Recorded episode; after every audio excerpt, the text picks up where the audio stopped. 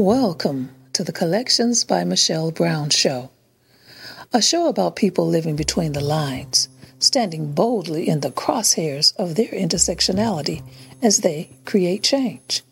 This episode is brought to you in partnership with the Center for Peace Counseling and Holistic Healing Services.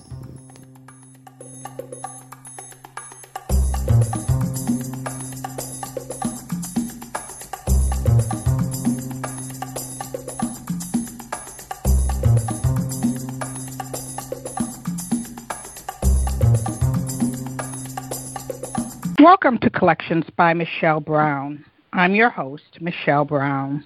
Each week, we'll be talking with people living between the lines, standing boldly in the crosshairs of intersectionality, and creating change.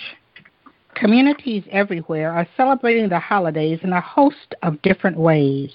Besides Christmas, some are celebrating Hanukkah or winter solstice during the month of December. Many in the African-American community will begin the annual celebration of Kwanzaa from December 26th to January 1st. What is Kwanzaa? How is it celebrated in the community at large, and especially in the African-American LGBTQ community? Joining Collections by Michelle Brown today is Dr. Kofi Adoma, who for many years has organized and led Kwanzaa celebrations in Detroit's African-American LGBTQ community. Dr. Kofi serves as a licensed clinical psychologist practicing in and around Detroit, the city where she was born and raised. She received her BA in psychology at Oberlin College and her MA in educational psychology at the University of Michigan. In 1996, she graduated from the University of Michigan with her Ph.D. in clinical psychology. She's a founding member of numerous grassroots organizations, including Unity Fellowship Church Detroit, the A.L.O.R.D.E. Collective, Karibu House Community Center, Race Matters, and the Ruth Ellis Center. Dr. Kofi, as she's affectionately called, has been a community activist an organizer since high school, when she was a member of a Highland Park High School Black Awareness Club.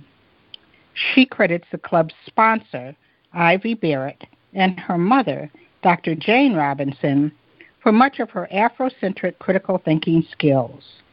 It was through this club that she discovered Kwanzaa, a holiday that she continues to educate her community on.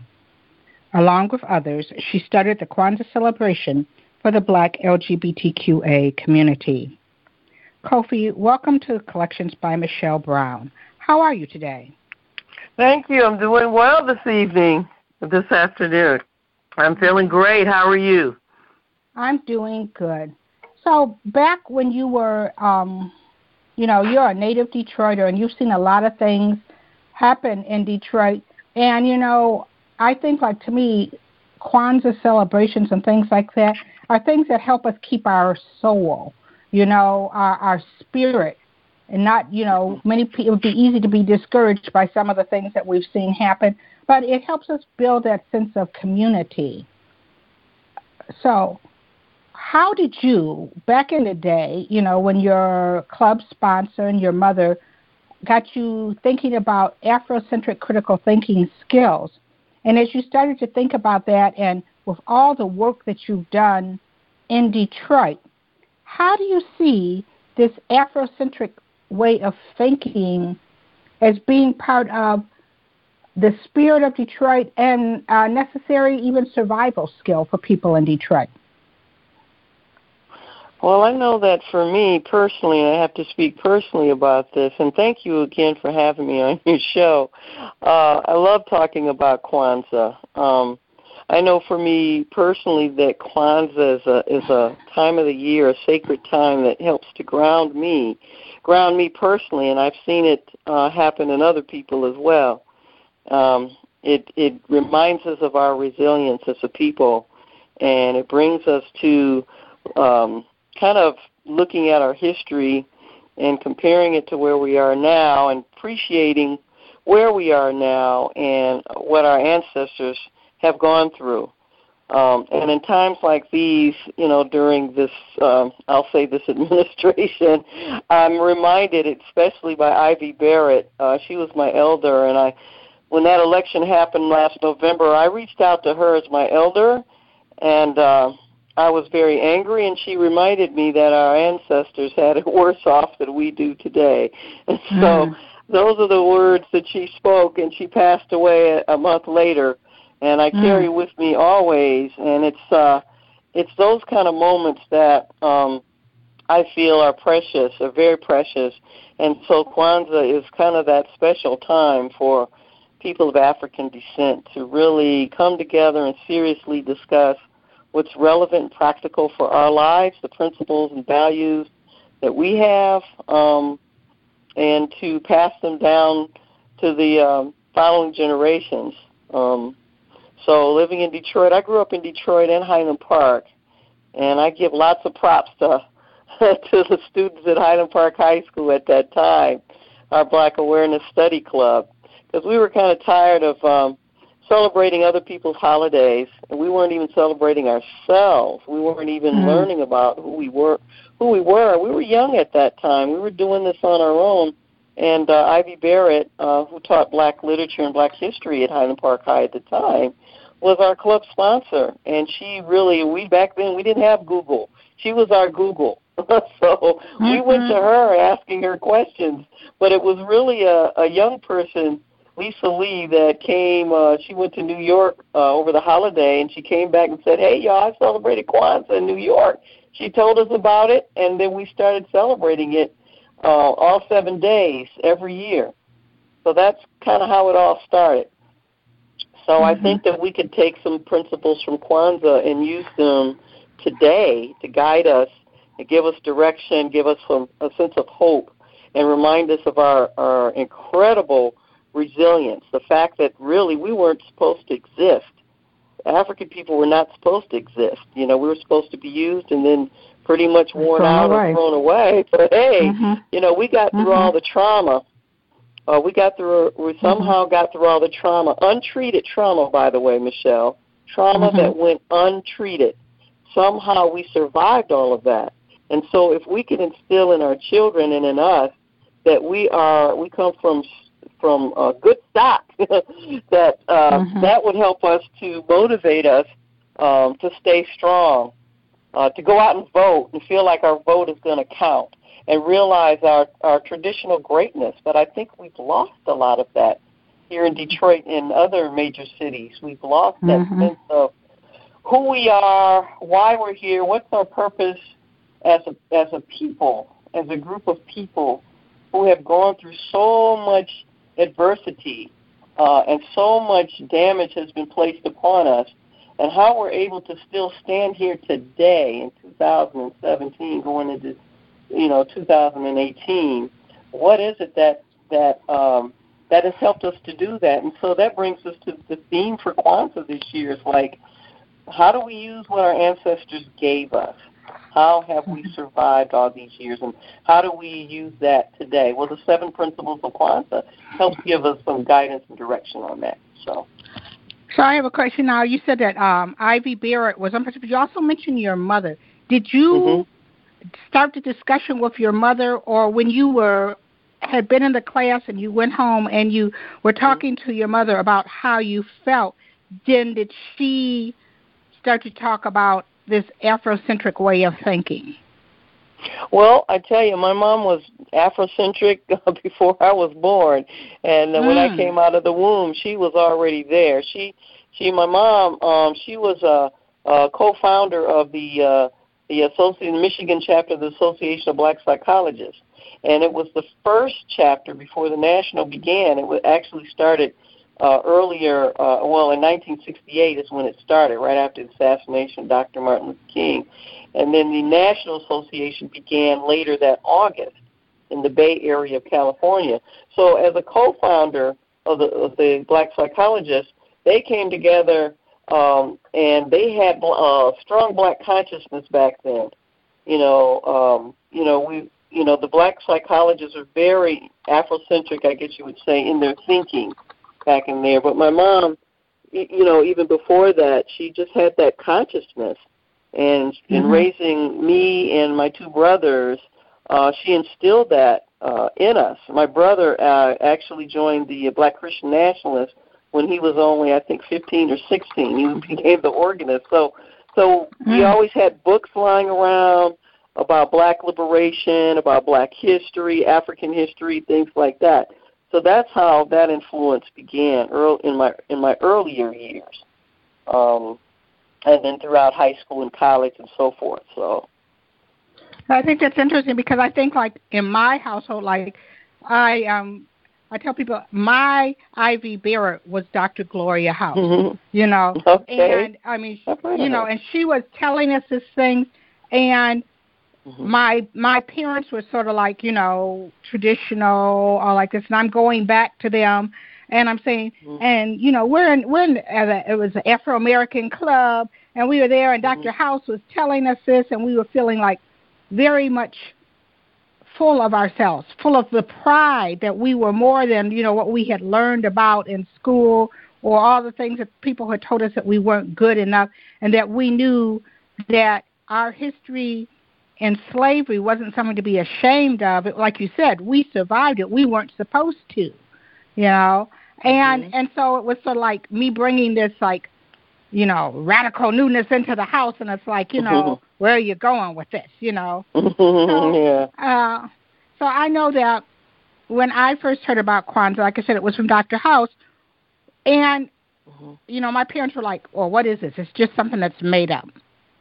Well, aren't all of these things made up, you know? So for someone who isn't aware and who only knows of it as, you know, maybe they've just seen the cards or they just heard it, but they don't really know what it is. What exactly is Kwanzaa when you bring in a neophyte? Well, I have to maybe do a little Kwanzaa 101 a little bit here. Because Kwanzaa is a lot of things. It's a lot of things to different people. So I can give a few facts and I can give some personal information about what it means to me as well. But just very, you know, very... basically, Kwanzaa is a holiday. It's an African-American holiday. It was designed for African-Americans by African-Americans, and it came out of a tradition of community that we already had. I mean, we already have African traditions. It's just that many of us didn't. We were kept from finding out about what our African traditions are because we were kept from a lot of knowledge about who we were.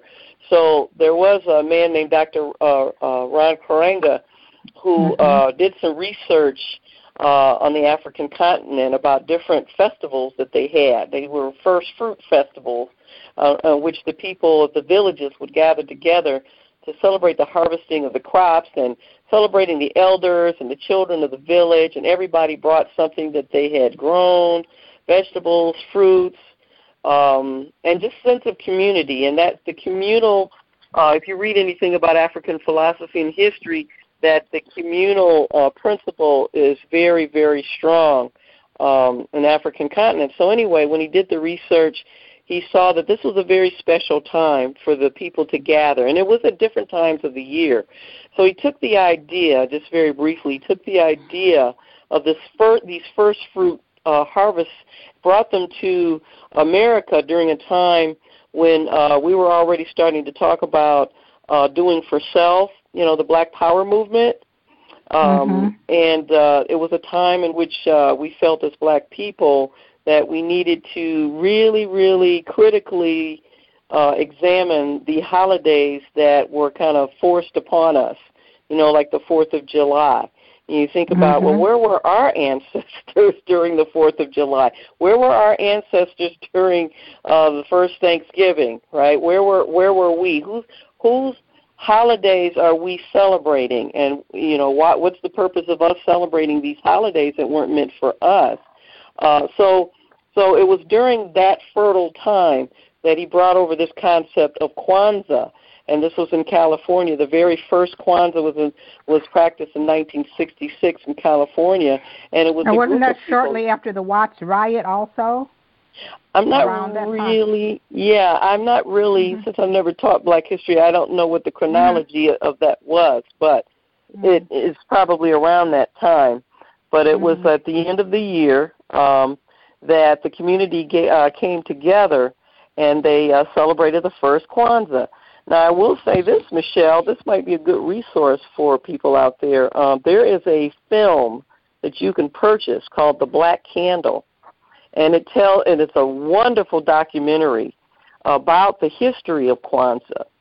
And it gives quotes from different famous people in black history, but they also showed some video clips from the very first Kwanzaa, who was there and everything. And Maya Angelou is the narrator in this documentary film, so people might want to locate that film. It may even be on Amazon, but that's how Kwanzaa began. It began with the community, and the community saying, you know what, we need to start celebrating our own holidays, and we need to do this for ourselves, and it should not be commercialized like some other holidays. You know, it should be something that we can maintain for generation upon generation and hand it down to our children. So that's where the spirit of Kwanzaa came from, or originated. So Kwanzaa is for 7 days. It happens to begin the day after Christmas. A lot of people ask me, oh, do you not celebrate Christmas? Well, if you celebrate Christmas, you can still celebrate Christmas and celebrate Kwanzaa.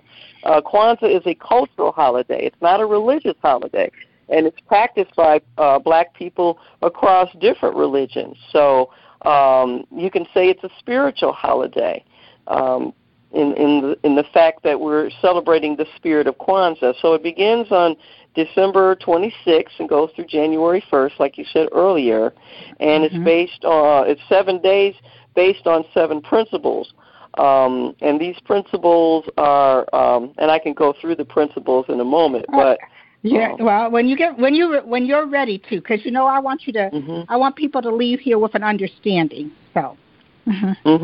Oh, absolutely. So it begins December the 26th, and in your home, like in certain holidays, you have certain items or symbols that represent the holiday. You know, like for Christmas, we may have a Christmas tree. For Hanukkah, there's the menorah, right, with the candles. So at Kwanzaa time, somewhere in your home or wherever you're celebrating Kwanzaa, whether with your family or with your community, you have a centrally located table that has the items, and these items represent traditions of Africa and traditions of African Americans. For example, you'll have the nkeka. The nkeka is a straw mat that's set in the middle of the table, and that stands for our foundation as a people. And on top of that nkeka is a candle holder called the Kinara, and it holds the 7 candles of Kwanzaa. And, of course, you have the 7 candles for the 7 days. The colors of Kwanzaa, Michelle, are red, black, and green. And we teach the children about red being for the blood, black is for the people, green is for the land. And so you light those candles in a certain order based on what day it is. So you have the 7 candles that represent the stock from which we all came from, that we all as people, African-American people, we all have ancestry in Africa somewhere. And also on the table you may have stalks of corn to stand for offspring. And you also have some fruit, because Kwanzaa means first fruits or fruits of the harvest. You might also have some books, some educational materials, and also you may have some reminders of our African tradition. And also you have gifts. The gifts are called the Zawadi, and the gifts are open on the last day of Kwanzaa. And the gifts are usually handmade, lovingly handmade, by the parents to give to their children, or they're bought at a black-owned store. And when you make the gift, you're practicing the 6th principle of Kwanzaa, which is creativity. And also buying from a black-owned store-operated business, you're practicing the 4th principle of Kwanzaa, which is cooperative economics.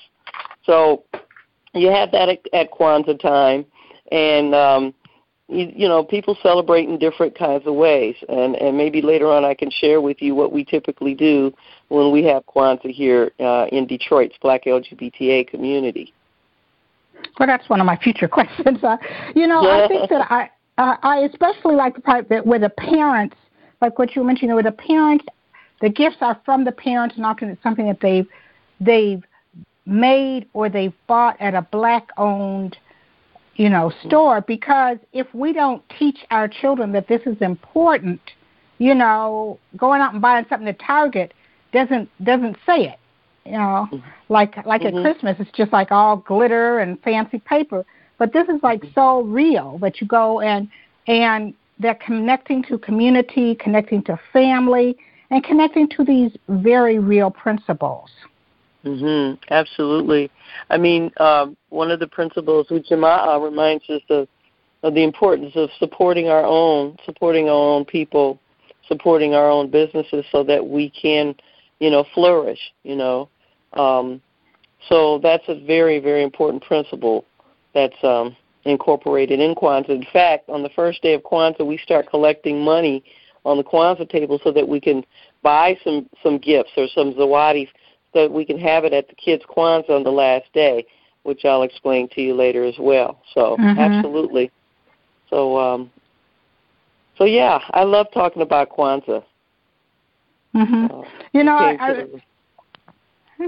it taught in? I mean, other than in schools, how much conversation is there in our community about Kwanzaa, other than, about these 7 principles? How is it just like only if you have a special ceremony? Do schools try to embrace some part of it? Do you have to go to a community center?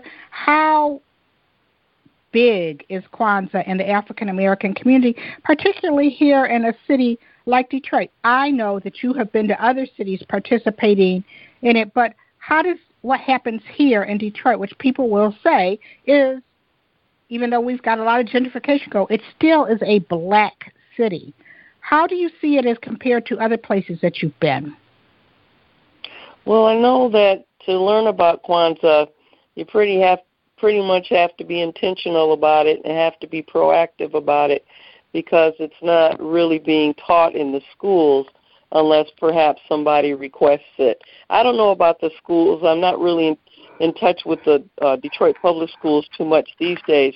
I do know that it's more likely that children can learn about Kwanzaa in some of the more Afrocentric type schools that are in Detroit. But there have been community celebrations since I can remember, back in the mid 70s. I know that the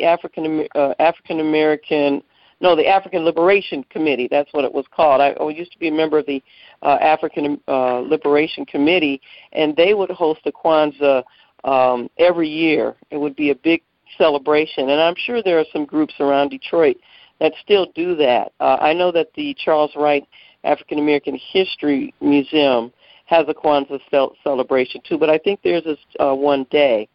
But there are pockets of people or smaller communities, block clubs, families that get together and have their own celebrations, because you could celebrate it on a community level, you could celebrate it within your family or among friends. So I mean, there's no one right way to celebrate it, other than the fact that it is all Black space. It is an all Black safe space, and that's part of it too. And I know that happens to be something that we really have to think about seriously, because we really need to protect our traditions and protect our Black safe spaces. But not all African Americans are down for that, They're not invested in that.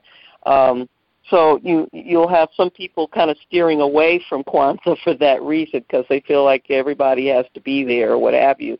But there are pre-Kwanzaa celebrations that people can have before Kwanzaa begins. For example, in early December, I know University of Michigan, Ann Arbor, we used to do a pre-Kwanzaa on campus, and it welcomed everyone to come across race, across all differences, so that they could learn about what Kwanzaa is. However, between December 26th and January 1st, Those are the sacred days for African Americans to come together to be with ourselves and talk as men and women and as children about the plight of our race. And so we owe it to ourselves. We deserve to have our own safe space, and we need to maintain it, preserve it, and protect it. So, so I know there are some community celebrations around Detroit. Now, you know, part of what we talk about here on Collections is the intersectionality. And, you know, for African Americans, there is that church. And although what you talk about, it's a celebration, it's also a spiritual celebration.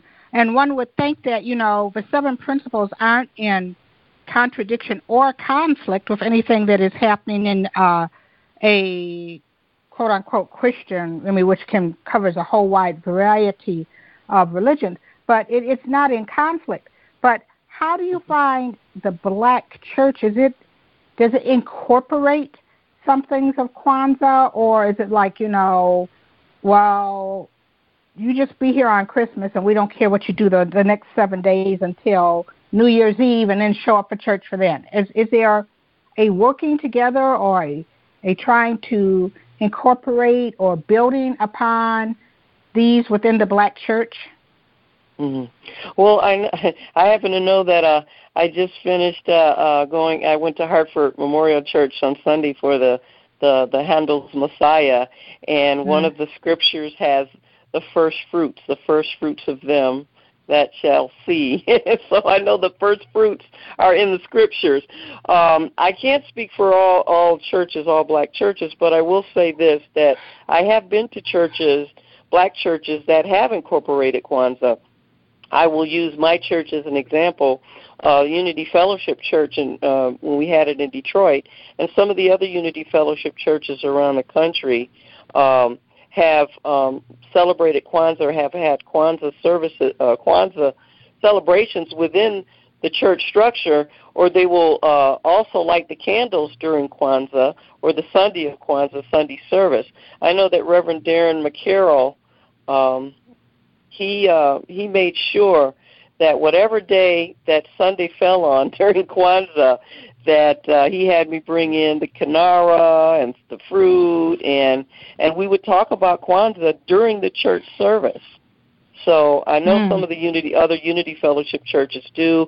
I know that in New York, the Unity Fellowship Church there combines with their Black LGBTA Kwanzaa celebration and are very active there. So, yeah, there are ways to incorporate it, and I know some churches have. I just don't know about, you know, all across the country what their practices are. Oh, okay. Now, we're going to take our first break here. And when we come back, I want to talk about bringing Kwanzaa to the LGBTQA community. So we'll be right back.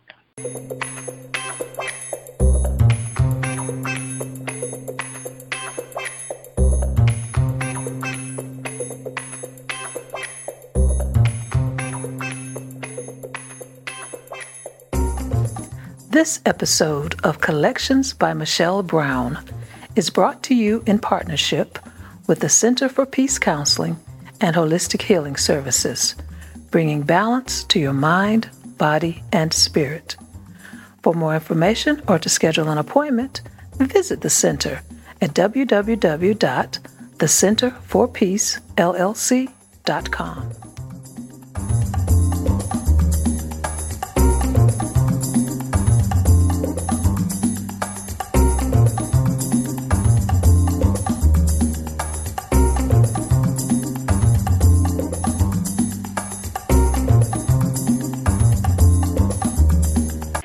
Back here on Collections by Michelle Brown, and we're talking about Kwanzaa with Dr. Kofi Adoma. Kofi, again, it sort of really hits on, like you said, it's all these intersectionalities. You do go to, you know, you have a regular church that you go to, you celebrate Kwanzaa, you're Black, you know, you're also a member of the LGBT community. When you first started thinking about organizing Kwanzaa ceremonies specifically for the LGBTQA community, what was the response? Well, just to give you a little background, that will give you a little bit of context as, well, first of all, why have an LGBT separate, and I've been asked this, a separate Kwanzaa celebration. Well, like I said, I first found out about Kwanzaa, I celebrated with my high school friend. Then as I got older, I came home from college, and they had stopped doing it because everybody, went off to college or whatever. And so there was nothing going on. So I started attending the community Kwanzaa celebrations with the All-African Liberation Committee, and I was a part of that. However, I was starting to come out around that time to who I was as a same-gender attracted woman. And so I increasingly found the Kwanzaa ceremonies a little uncomfortable because they were kind of heterocentric, and I was just coming out, and I didn't quite feel comfortable. Like if I wanted to bring someone I was dating, would I, too, be able to hold my hand with my partner? Would I be able to bring my family there? There were heteroattractional families there for sure, but didn't quite feel like I was visible or accepted at those celebrations, although I enjoyed the celebrations, and the people were very nice and kind. But I had the sense that if I and some of my LGBT brothers and sisters would come there, that we wouldn't feel welcome. So it was at that time in the early 80s, it happened to be when a group of us, a small group of us, Michelle, we formed the a Detroit chapter of the National Coalition of Black Lesbians and Gays. So we were called the Detroit Coalition of Black Lesbians and Gays. And Floyd Dunn and Jerome Boyce and some others had formed this group. So anyway, come Kwanzaa time, I told the group about Kwanzaa, and they said, yeah, let's celebrate it because we need a safe space where we can be ourselves, not feel judged, and our families would be valued, where we can come and celebrate Kwanzaa and celebrate our whole selves because, we're black too, so we have every right to celebrate Kwanzaa. It's not just for straight people, okay? So we started celebrating it in our homes just the way we did when I was in high school. We did it for all 7 days, and we incorporated the rituals and the traditions that I had learned about back at the Black Awareness Club. And still to this day, that same 7-day Kwanzaa celebration is still going on. And oftentimes around the holidays, Michelle, as you know, as LGBTs, some of us are still kind of isolated or even alienated from our own families, especially young people. And so they don't have a place to call family or to call home. So Kwanzaa gives our community kind of that place that we can hold down for those of us who don't have, bloodline family who are accepting of us. So for that reason, we started Kwanzaa, and we've been keeping the tradition going on since 1982. And it seems like when you look at the 7 principles, I mean, they apply to all black people, but there's, when you also, if you think about being LGBTQ, and there are some of those that's just like so important, like that unity of that we can stand together, and by being out and self-determination, defining yourself and speaking for yourself as a gay person. How is there any significant difference, or what do you try to do in the Kwanzaa program that really hits to a young gay person that, hey, this is your community. You're part of that a bigger community, but this is your community as black LGBTQ, but also this is your community as part of the African diaspora. Well, the one thing about Kwanzaa is that it is held up as a holiday that has meaning for black people across all sorts of differences.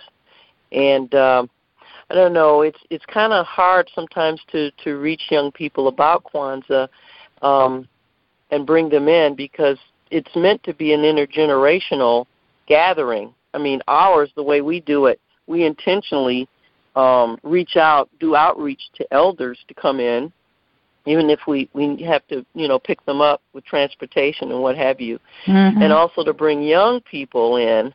And that's kind of hard because connecting with other people for, I guess, the millennial generation is connecting by internet. And you really mm-hmm. can't do Kwanzaa over the internet. You just can't. You know, there's no way to do it. There's not a Kwanzaa app. Right? There's no Kwanzaa app. I love that. You just can't. So trying to convince and persuade young people and some older people too to come to a space and actually interact face to face, interface with each other, and love on each other as Black people.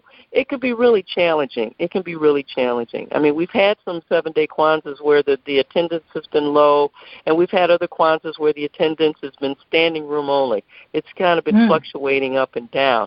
But getting the message out about Kwanzaa has been very challenging, even with the technology. I mean, we can put it on Facebook and other things. The tricky part is really emphasizing the all-Black safe space and people understanding the value of having that. And a lot of people just don't get it, you know, unless they experience it themselves.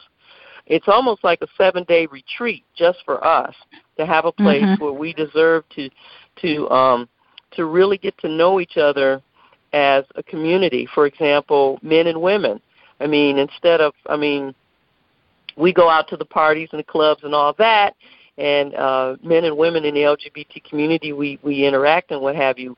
But it's different. It's on a different level at Kwanzaa because we have uninterrupted time. We don't have music blaring in our ears. We don't have alcohol, by the way, and mm-hmm.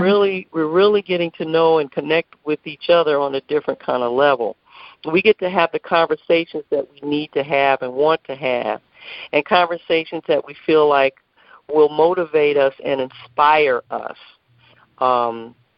to come to the new year in a way that we're excited, and you know, we've had some kind of conversation about the struggles that our people have gone through, but having those conversations so that we can be inspired to move forward in our lives as people. So it gets pretty tricky sometimes to get people interested, but we have to make them aware. You know, I know that there are other LGBTA Kwanzaas. We're not the first. We're actually mm-hmm. the second. The first has been in New York. They have an LGBT annual community Kwanzaa celebration in New York City, and it's given by, or is hosted by they're called the African American Lesbians United for Social Change. And they've gotten together with other LGBT Black organizations there, and they've been doing it since, I think, 1974. It was founded in, the organization was founded in 1974, but they've been doing Kwanzaa, I think, since the late 60s, because Kwanzaa was originated in 1966. So mm-hmm. Imani Rashad, who's now, I think she's 74 years old now, she helps to keep this Kwanzaa celebration going. She actually wrote a book called Kwanzaa in the Gay and Lesbian Family.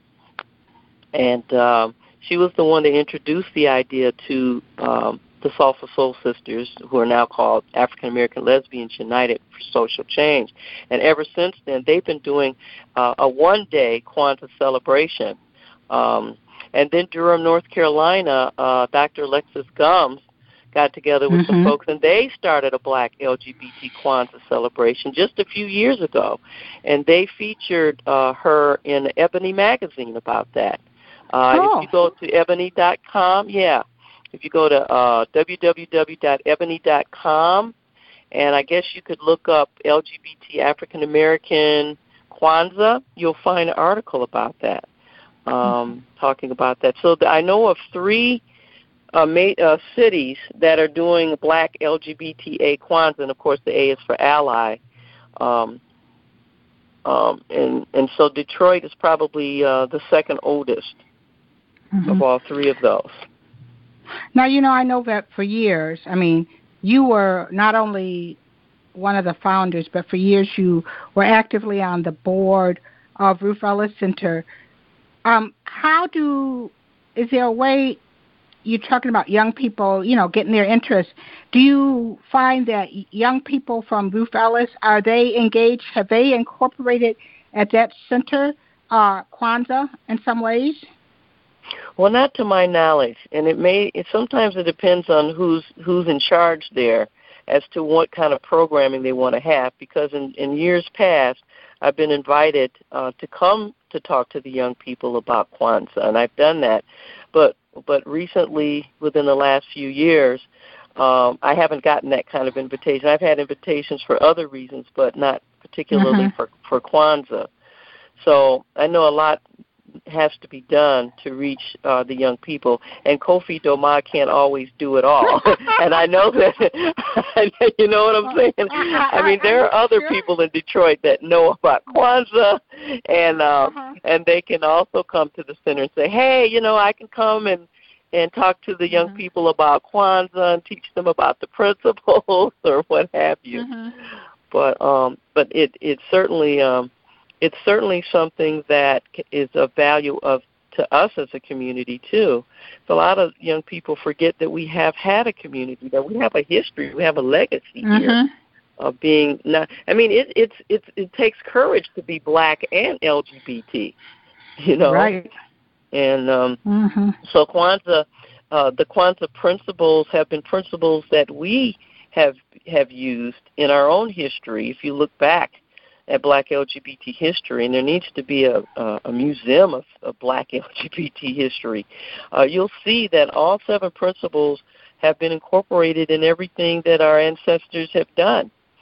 You know, Umoja, Unity, Kujijakalia, self-determination, Ujima, collective work and responsibility, Ujamaa, cooperative economics, Nia, purpose, Kuumba, creativity, and Imani, faith, you know, believing in ourselves. If we didn't have the faith and believed in ourselves, then people like Audre Lorde, Marlon Riggs, we wouldn't have what we have now. We have Black gay prides that are all around the country because of the unity. That's Umoja, you know. So if you look back at our history, you will find those 7 principles embedded in all of that. So it's important for us to celebrate Kwanzaa as LGBTs, and in fact probably even more valuable to us because it has these very strong principles that we can find sources of nourishment and sustenance in kind of embracing ourselves, our Africanness, our Blackness, our peoplehood. Like you said, we are intersectional. We're an intersectional people. And we are on the margins of many communities, the Black community, but we've always been a part of Black history. We celebrate Black history at Kwanzaa time. When we pour libations at Kwanzaa, we call out names of people in Black LGBT history like Langston Hughes. And through Kwanzaa, people learn that there are people in Black history who are Black and gay. They may not have been out. It may not have been known to most people, but they have been Black and gay. So this is our time to connect with our history and see that Kwanzaa has meaning and value to us as well. Now, you know, one of the things that I know that you do, and I'm gonna give you, I have talked to a number of people who have an African name, and when we talk about it, and some of them I've interviewed, and they often say, Dr. Kofi gave me my name, and it was often during Kwanzaa. And I know I saw a post recently about, you know, if you wanted the naming ceremony. Can you explain the significance of that? And I'm trying to think of who it was I was talking to, and I said, well, did you choose a name? She said, no, that you had looked at them and thought about them and had determined what their name should be. So can you talk a little bit about that? Sure can. I surely can. Well, the way that we've been doing Kwanzaa since 1982 is each of the days, or some of the days have something special that we do. For example, the first day is Umoja, and certainly we light the first candle which is the Black Candle, and we talk about Umoja unity. And then the second day is Kujijakalia, which is self-determination, to define oneself, name oneself, speak for ourselves rather than having others speak for us. That was the most appropriate day to establish the African naming ceremony. And ever since we started doing that, back in the early 90s, we started doing that. We kept that as a tradition, and people adopted this tradition. And there were several people who wanted to give African names. Now, I got my African name when I was at Oberlin College. It was my freshman year there, Michelle, and this Black student community there had already been doing these African naming ceremonies every year, and they did it around Thanksgiving time because many of the Black students didn't celebrate Thanksgiving because that was not our holiday to celebrate.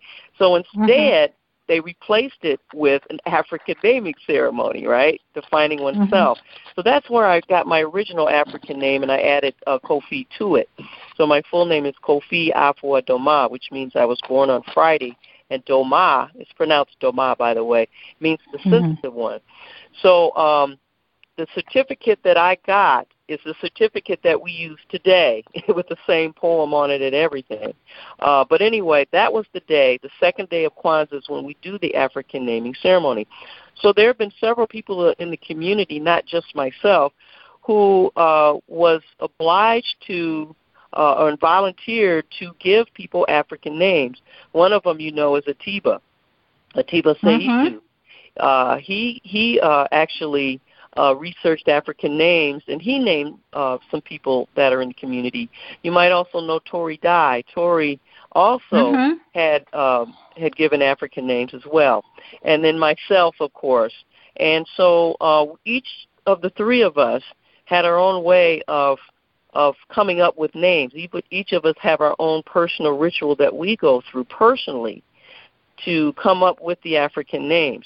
But when I was getting my African name back at Oberlin, I was asked to fill out a form. And so I would fill out a form and hand it in, and we had brothers from Africa, from the African continent, who were there from Ghana, Nigeria, and other places in Africa, and they would come up with the name. And part of the excitement of the ceremony is that you don't know what your name is until you get to the ceremony, and you have your community and your family and your friends there to also hear your name and celebrate it all at one time. So that was the kind of the thrill and excitement about the African naming ceremony. So the way, you know, there's a certain way that I come up with a name. It includes prayer, meditation, doing some research, reading the form that they fill out, because I'll ask questions such as, what was your birth order? What were aspirations that your parents had for you? What are some characteristics that you describe how you describe yourself and how others describe you? And I have them do a small essay on why they would like to adopt an African name. You know, and once they have their name, they can do with their name whatever they'd like. So the big day is the second day of Kwanzaa, December 22nd. And this year, it's going to be that Kwanzaa is going to be sponsored by Adodi Detroit. And we're going to have a small African naming ceremony during that Kwanzaa time. So we take time out from Kwanzaa to do the naming ceremony. And each person that gets their name, their pronunciation, and also which part of Africa it's from. They get to also choose which part of Africa they would like to have their name come from. And at that point, they can do with their name whatever they'd like. They can legalize it. They can use it for their writings. They can not use it at all. It's up to them. And so that's a very exciting time. You know, and you must feel a certain level. I mean, like these are your kids afterwards, because I know one of the people who I talked to was London Bell. And I asked her about her African name, and she was just like, it was like such a precious gift to her from you. And that's what I've heard, you know, from other people, how not only was it a gift to have this name, but that, you know, that you had done meditation, you had thought about it, and, you know, really it wasn't just like, okay, well, let me take a book and pick out some names, that they knew that you had put a lot of heart into it. So do you, the ones that you've named, do you sort of like feel like a special connection with them, like they're your kidlets? I guess you could say so. Yeah, absolutely. Mm-hmm. And you know, part of it, it does more for me than even for them sometimes, because I feel so honored to be asked to mm-hmm. give a name. And if I've known the person for some time, and I know who they are, I know their spirit, and I've had the opportunity to kind of get to know them on another level, I will use that knowledge to go into their name. And it might not even be connected with anything they wrote down in their form. It's a name that I want them to have, you know. So it has it's really special for people, and I'm just really very honored to be able to do it. I've named at least over 50 people. I've kept all of the certificates or copies of certificates of people I've named through the years. Some of them have passed away, but many of them. And, you know, I'm having a memory now. I know that a lot of people from Full Truth Fellowship Church had gotten names when we started celebrating Kwanzaa and doing the naming ceremony. So a lot of them have gotten African names over the years. So it's too late to get a name now, because it requires more mm-hmm. than just a couple of weeks to do it. So I do set a deadline to get that form in. But if anyone is interested in getting a name, and you don't have to get it at Kwanzaa, it's really special to do it, to have it in front of your friends. I mean, anyone can organize their own naming ceremony, invite their friends and family or what have you, and I can, if they want me to come up with a name for them, I can do that. But if they want it at Kwanzaa, they're going to have to get their form in at least by end of October, mid-November, to give some time to it. So, I mean, I think that to me sort of says, you know, also, mm-hmm. I mean, it's part of this tradition, and it's not something mm-hmm. like quick, fast, and in a hurry. It's not out of a name book. Like you said, that you want them to have it in by October so that you can put some thought into it, too, mm-hmm. and you have them tell about themselves and want to do it. I mean, so mm-hmm. that's just like, how many names are you going to do you know, for this year during Kwanzaa? Well, this year so far, 3 people got their information in on time. So mm-hmm. it will mm-hmm. be three people, yes. Mm-hmm. Yeah. So, mm-hmm. and that's the one that's going to be at St. Matthew, St. Joseph's Church, and it's going to be sponsored by Adodi. Yeah, we have the schedule. The schedule is already, well, the schedule actually is going to go out tonight. Mm-hmm.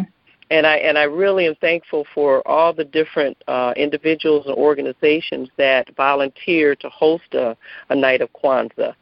Mm-hmm. They're very, very grateful. Every year mm-hmm. there are different people, and there are some that are the same, that devote this time to make sure that our community has a place where we can go and celebrate Kwanzaa in a safe, non-judgmental space. And these Kwanzaas, I tell you, Michelle, over the years have been quite spiritual, magical, whatever you call it. I've seen some really powerful things happen at Kwanzaa. I've seen mothers and daughters rebonding, and I've seen people cry and get emotional at Kwanzaa and realize some things. A lot of healing that happens in the room at Kwanzaa time.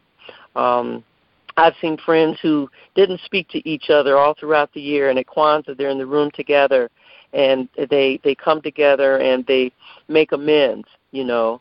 And so it's just something about the spirit, the energy that's in the room at Kwanzaa time, you know. We settle ourselves, we kind of get here, we have fun though. I'll tell you, the typical Kwanzaa day, just to give you an idea. When everybody comes into the room, we try to greet everyone that comes in the room with Habari Gani. Habari Gani means what's happening mm-hmm. or what's the word, and you're supposed to respond with the principle of that day in Swahili. So on, let's say, the third day, if I said mm-hmm. to you, Michelle, Habari Gani, you would say Ujima. Ujima means mm-hmm. collective work and responsibility, because mm-hmm. that's the third day. And we usually take our shoes off, according to, you know, if the host wants us to take our shoes off. We all come in and gather and maybe mingle a little bit. Everybody brings a potluck dish to bring, and we start off playing an icebreaker game. We have a lot of different games that we play. That's a lot of fun. People of all ages enjoy it. It incorporates rhythm, creativity, and music. It gives us a chance to create And then afterwards, we start to settle down. We sit in a circle. We pour libations to the ancestors, calling the ancestor spirits into the room, call out names, and then we light the candles. Like if it's the fifth day of Kwanzaa, we would light five candles. And then what we'll do, and we'll sing the Seven Principles song by Sweet Honey and the Rock. If you Google, if you YouTube Sweet Honey and the Rock, the Seven Principles, they sing actually those Seven Principles song, the song. And then somebody will facilitate the discussion on what the principle is that day. So on the fourth day of Kwanzaa, the topic would be Ujamaa, which is cooperative economics, which is building and maintaining our businesses and community and supporting our own. So after the discussion, we stand up in a circle and we ask the elder, whoever the elder is, to give us some words of wisdom and reflection on our discussion. And then that elder would start to pass a unity cup called the Kikombe. And that's also on the Kwanzaa table I forgot earlier. But the elder will start to pass the cup and would pretend to drink from the cup symbolically and then would shout, Harambe. Harambe means let us all pull together. And the elder would then pass the cup to the person next to them, and they would do the same thing, and they would pull their hand down and say, Harambe, let us all pull together.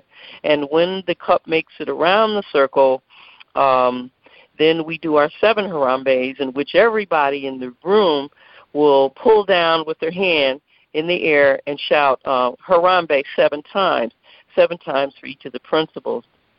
And on the seventh Harambe, we hold it out for as long and loud as we can. And then we go into song, and usually someone will have a drum or percussion instruments. Well, you know me, I'm going to have a drum. So we start singing the Nguzo Saba song, because Nguzo Saba means seven principles. As you can notice, the Kwanzaa principles are in Swahili, and Nguzo Saba is a Swahili word, Nguzo Saba, the seven principles. And then after that, we might eat, we might dance, we might party, we might mingle, and we might stay all night long and party down, you know. And then on the sixth day is usually a brunch, because that's New Year's Eve, and that's usually a night when people go out. So we have it early in the day. We have a brunch, and that's on December 31st, and it's a potluck brunch, but it's also the day of Kuumba, which means creativity. And so we ask people to bring their creativity. So people will bring their instrument or sing a song or their knitting, bring their recipe, play an instrument, what have you, poetry, spoken word. And then on the last day of Kwanzaa is very special. We do a kids' Kwanzaa club. And this year it will be at One Church Detroit. And what we do at Kids' Kwanzaa Club is we invite children of all ages, including adults. But the Kwanzaa program would be centered on young children so that they can learn about Kwanzaa in a fun kind of way. We do arts and crafts, we play a game, and then we have the Kwanzaa Club where they all sit down and learn about the principles. They learn what's on the Kwanzaa table. We have them set up the Kwanzaa table, by the way. We have them decorate the room. We have the kids do all that. And then we do a little quiz to see how much they remember about Kwanzaa. We have a storyteller tell them a story, and then we sing the Nguzo Saba song, and then we pass out the gifts, or the Zawadi. And each child gets a gift, and it's usually a handmade gift or an educational gift that's bought at a Black-owned operated store, or it's handmade. So we really encourage educational gifts like books where they can learn, you know, or game or something like that. So that's pretty much how we do Kwanzaa. We have it at each other's homes. We have it at different places. This year the first night's going to be at LGBT Detroit. Okay, hold that thought before. Before you do it, I want to take a quick break, and when we come back, I want to talk about who you're partnering with and where it's going to be. So we are talking about Kwanzaa here on Collections by Michelle Brown, and we will be right back.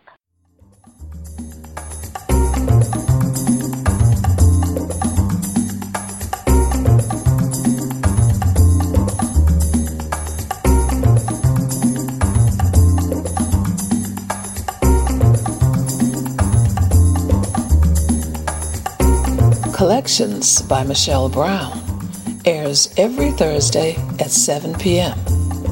You can subscribe now and listen to the podcast on Blog Talk Radio, iTunes, Stitcher, or SoundCloud. Be sure to like the Collections by Michelle Brown Facebook page and mark your calendar so you never miss an episode.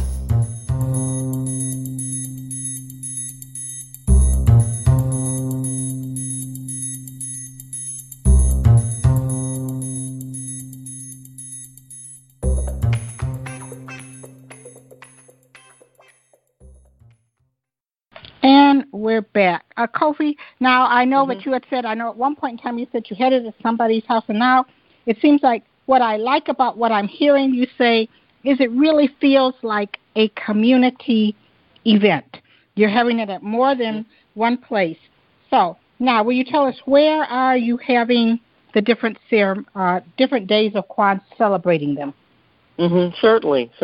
And we invite anyone in the African-American community across all attractionalities, all genders to come to Kwanzaa. There's no fee or anything like that. We just ask that you bring your heart, your soul, your spirit, your love, and bring a pot to share with somebody, a pot of food to share with somebody.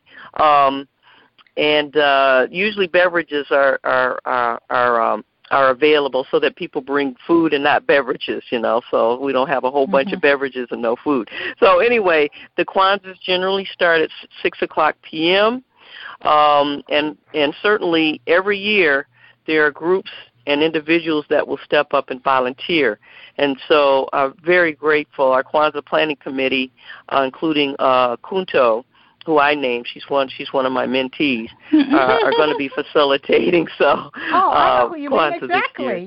Yeah, Kuto, she's one of my mentees, and she's going to help do Kwanzaa this year. I'm so grateful for her. So this year, the first night of Kwanzaa on December 26th, that's a Tuesday, it's being sponsored by LGBT Detroit, and they're located 20025 Greenfield. And theirs started at 6 o'clock. Theirs is going from 6 to 8. And that's the night of Umoja, or unity, to maintain unity within the nation and the race. And then the second night of Kwanzaa is Wednesday, the 27th. That's being sponsored by Adodi Detroit, and that will be at the St. Matthew St. Joseph's Episcopal Church, and that's on Woodward in Detroit. And theirs also start at 6 o'clock. Again, bring a dish with you. Also,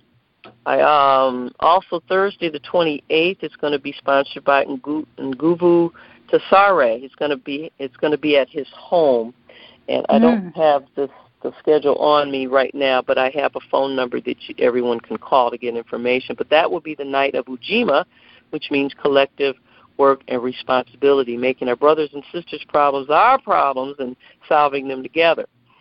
The fourth night of Kwanzaa is Friday the 29th. That's the night of Ujamaa, cooperative economics, supporting our businesses. That will be at my home at 255 Worcester, and that's going to be sponsored by the Jerry Palmer Group, which is a group of black masculine-identified lesbians in Detroit that started an intergenerational organization. And so you can learn more about them at 6 o'clock on that evening. And then the following night is going to be the night of Nia. Nia is the principle of purpose, to realize what our traditional greatness is and how great we are as a people. And that's going to be at the home of Stacy Moreland, who also lives on Worcester Street, right down the street from me. The schedule will have the addresses. The following day, Sunday, December 31st, it's the day of Kuumba, which means creativity. And that will be a brunch, and that will go from 11 in the morning to 2 in the afternoon. And right now, and that's why I don't have the schedule out yet, we're looking to have a group sponsor that one. They're on hold right now. So, but people can call my number to find out what's up. And then the last day will be on Monday, New Year's Day, and that will be the Kids Kwanzaa Club. And we're asking people to bring gifts with them. We ask for adults to be there to support the children. It will be at One Church Detroit, which is located on 7 Mile near Wyoming.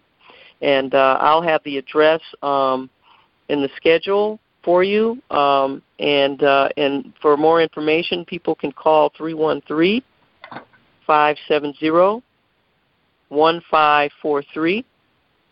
And we do ask that people respect the space, that it is an all-black space, all African-American people of color space, and that they do start at 6 o'clock.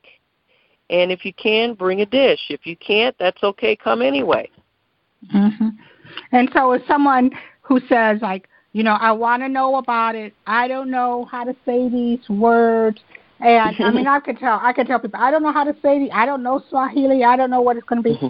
But one of the things that I can say is that it's always a very welcoming space. So mm-hmm. a lack of knowledge should not be a reason to not participate. You know, you will be welcome.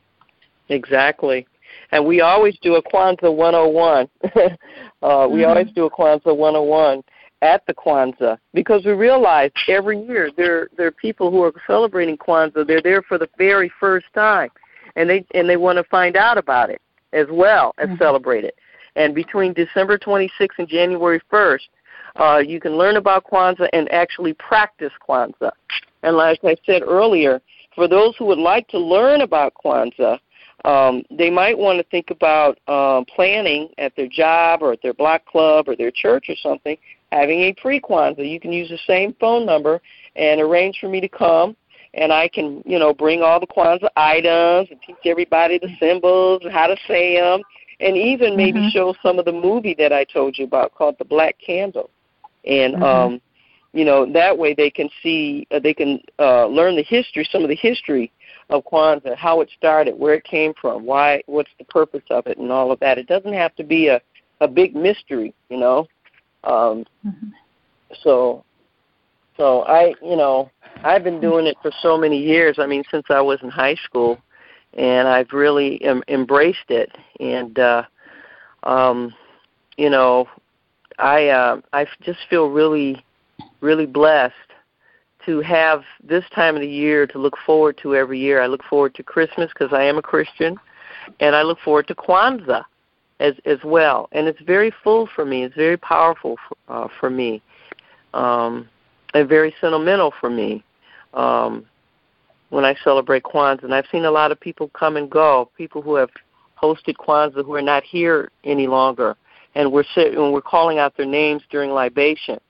You know, keeping the connection between the ancestors, the elders, and the rest of the community and the youth. I especially would like the youth to really find out about what Kwanzaa can do for them. And these are principles that we practice throughout the year. They're just celebrated during the 7 days of Kwanzaa. These are principles that we are to reflect on and enact every day of the year. You know. So if anybody would like for me or others to come and do a presentation on Kwanzaa, certainly would be happy to make that happen for you.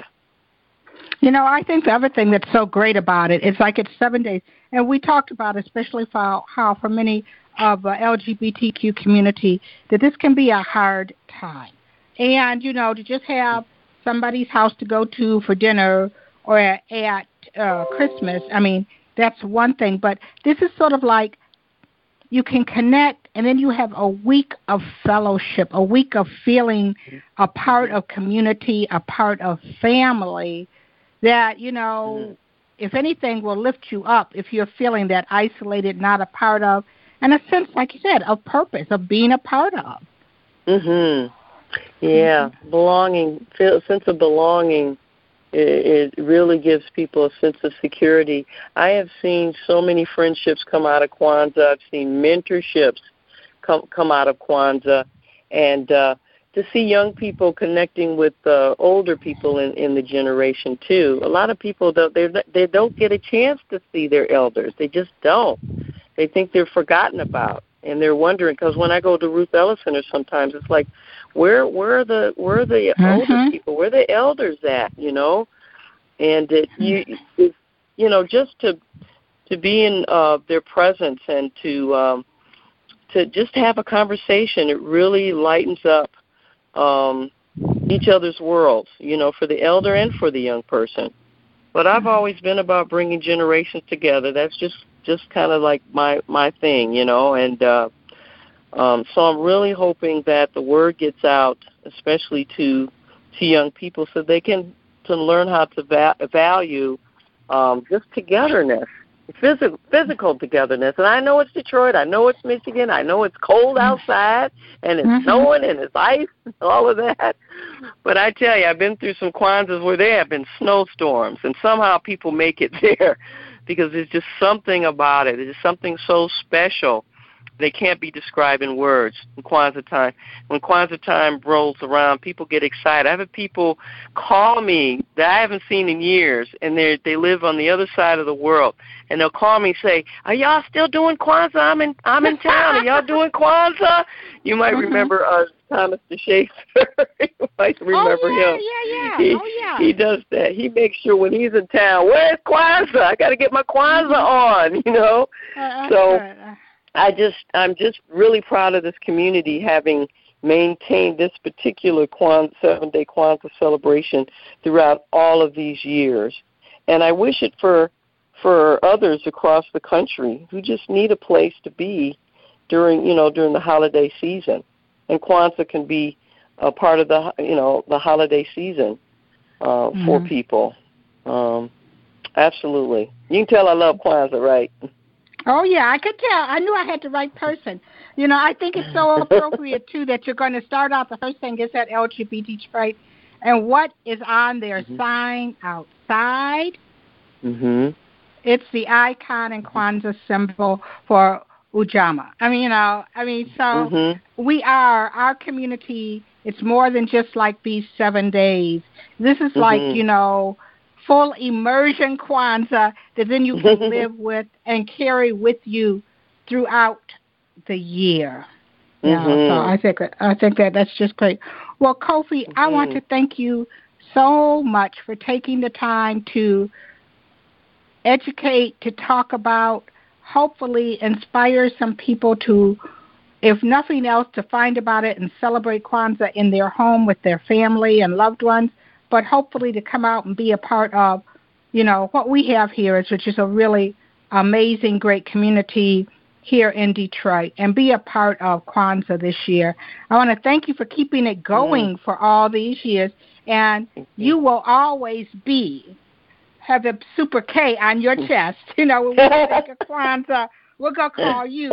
And the K is for Kofi and for Kwanzaa because, like I said, you have kept it going, and you have been that drumbeat that makes sure that we continue to hold true to our ancestors and these traditions, which, like you said, we are more than what they want to portray us as. We just have to get in touch with that. So, Kofi, I want to thank you again. Thank you. Thank you so much. Yeah, and you enjoy these holiday seasons, and I will see you at some point during Kwanzaa. I hope so. Merry Christmas and Happy Kwanzaa. Exactly. Okay, Kofi. Well, thank you, and you have a good evening. You do the same. Thank you. Take care. Oh, I have a quick question. Where will the schedule, you said you had to have the schedule finished and it will go up. Where can people go to see the schedule? Well, I'm going to try to figure out how to get it up on my Facebook page, but I have a email list, Karibu House email list that I send it out to. So it won't really be posted anywhere. It will be sent to an email group. I know that you're in the email group, so you'll automatically get a schedule for sure. But it's not going to be necessarily posted anywhere. Okay. I may take one over to the Ruth Ellis Center, though. Okay. Yeah. All right. Well, they know if they start it starts December 26th at LGBT Detroit. Be there at 6:00, and we'll drop breadcrumbs to get you to all the other locations. That's right. There will be schedules there. There will be schedules at each one, and they can call the number 313-570-1543. And I'll make sure that they get a schedule. Oh, okay, Kofi. Well, thank you again. Thank you. It was quite an honor. Thank you. Take care, Michelle. All right. Well, you have a good evening. You too. Bye-bye. Thanks. Well, we've come to the end of another episode of Collections by Michelle Brown. I hope that you will plug into Kwanzaa, the history of Kwanzaa, the celebration, the ancestry of it, and during these holiday seasons.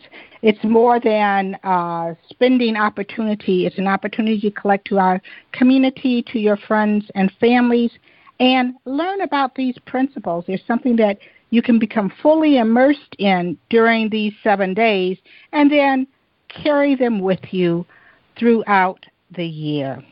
I especially want to thank my guest tonight, Dr. Kofi Adoma.